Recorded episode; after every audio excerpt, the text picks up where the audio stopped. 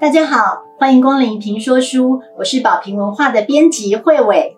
是的，整整期待了一年，我们终于迎来了大师兄的新书《孝子》。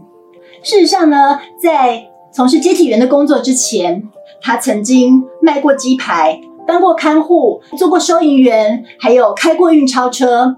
而一脚踏入殡葬业之后，他开始快乐的接大体、守冰库，在火葬场工作。他终于发现自己也能有梦想、有未来，而现在正朝着成为全方位殡葬工作者的目标前进。这种与众不同的职业，黑色幽默的观察，从“你好，我是接体员”，比这点更悲伤，到“火来了，快跑”，呈现了人心的难测和难解。而也只有大师兄总是能让我们哭着哭着又笑了。但这本新书的孝子内容绝对和你以为的不一样。这本书诉说着一个个关于寂寞的故事。其实大师兄在小时候也像许多我们的一样，梦想是当老师。可是父亲不断的欠债，逼着他们得不断搬家躲债。他小小年纪就得面对债主上门讨债，老爸躲了起来。债主对他和妈妈说：“你们是他老婆和儿子，你们不还谁还钱？”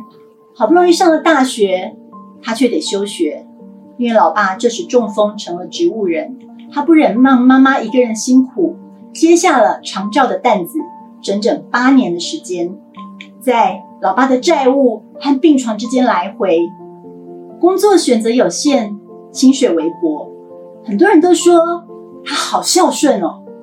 但只有大师兄自己知道，这个孝子的标签压得他多痛苦。那许多年，他没有梦想，看不见未来，他没有谈过恋爱，更不敢奢望有女生会看得起这样的他。他很寂寞。寂寞的大师兄走进了一个个小房间，遇见了橘子、西瓜、苹果、樱桃这些水果小姐们。在这里，他终于不是被命运挑剩的。他终于有人可以倾听陪伴，虽然只有短短的时间。有一次，苹果突然凑近大师兄的耳边，轻声软语的问他：“如果我是你女朋友，你想做什么？”大师兄害羞极了，脸红又结巴的说：“去去去去切水果。”苹果整个笑开了。但是当他好不容易再存到钱要去找苹果杀凤梨的时候，苹果却已经离开了。就像其他的水果小姐们，都是生命里的过客。他也曾经带着姜母鸭去找香菇，那是他第一次和女生一起煮东西吃，吃尽了幸福。他对于万人迷蜜桃没有兴趣，可是对于那个不会说场面话、总是被人嫌弃的杨桃情有独钟，因为好像看见了自己。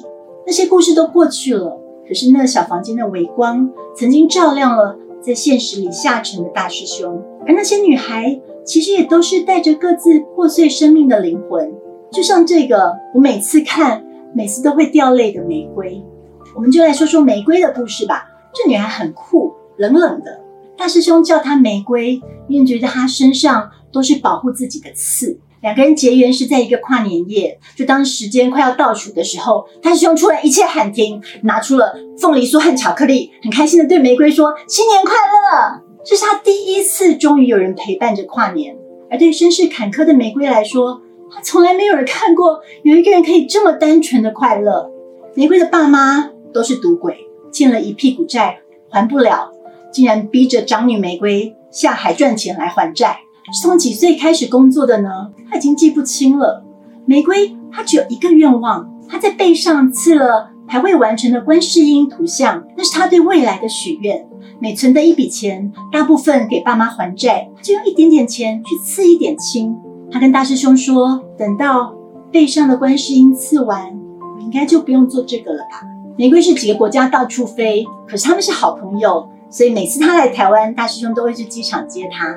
那一次，玫瑰一看到大师兄，就很开心的跟他说：“我背上的观世音快刺完了，我的债终于要还清了。”大师兄听着他诉说自己的梦想。为他开心，他要去工厂工作，他要赚钱回家买房子，他终于可以有自己的人生了。可是到了晚上，突然接到玫瑰的电话，玫瑰哭喊着：“我要回家，请你借我钱，我要回家。”大师兄筹了一笔钱借给玫瑰，当天晚上玫瑰就飞回了家乡，从此没有再联络。故事听到这里，你也跟我一样觉得大师兄被骗了钱吗？两个月后，玫瑰又出现了。原来那个晚上是家乡的妹妹打电话求救，她的爸妈继续赌钱，继续欠债，继续的想要把另一个女儿也拉下海。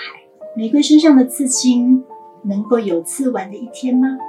《笑死》这本书描写着残破的灵魂相遇、相互取暖，然后有人带着残破皮夹离开的故事。我们就来谈谈这些残破的皮夹。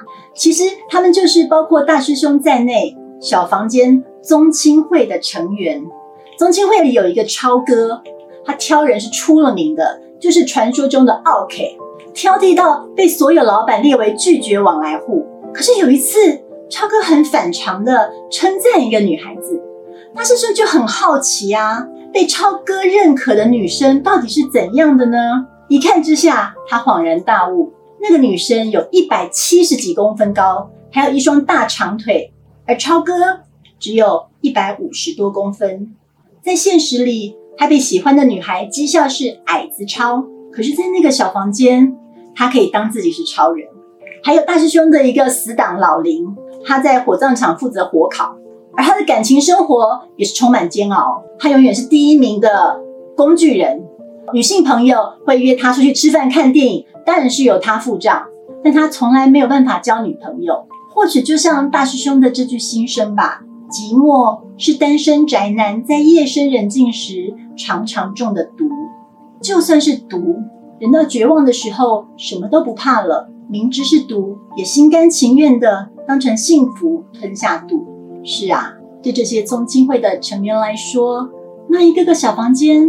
就是他们逃避现实的出口，至少还有一个世界，自己终于不是卤蛇了吧？《孝子》这本书收容着寂寞，但我觉得也是一本勇气之书。诶，用爱接大体的大师兄，照顾植物人父亲的大师兄，做看护为老爷爷老奶奶把屎把尿的大师兄，还有他鸡排摊快倒的时候，有朋友说要投资他开赌场，说钱赚得多又赚得快。但是拒绝去做的大师兄，以及来到小房间只想找个人说话的大师兄，虽然他曾经犹豫要不要说出这些相遇的故事，可是最后他还是决定写下来了。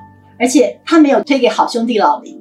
大师兄说，在出你好，我是接体员之前，我无法成为看得起自己的人，但现在的我可以勇敢的面对过去的自己，那些都是我的人生经历。不需要去否定它，我爱过去的自己，也爱现在的自己。这份勇气与您分享。而看《孝子》这本书时的又哭又笑，就留待您独享。谢谢您参与今天的评说书，大师兄与您在《孝子》这本书里再见。谢谢。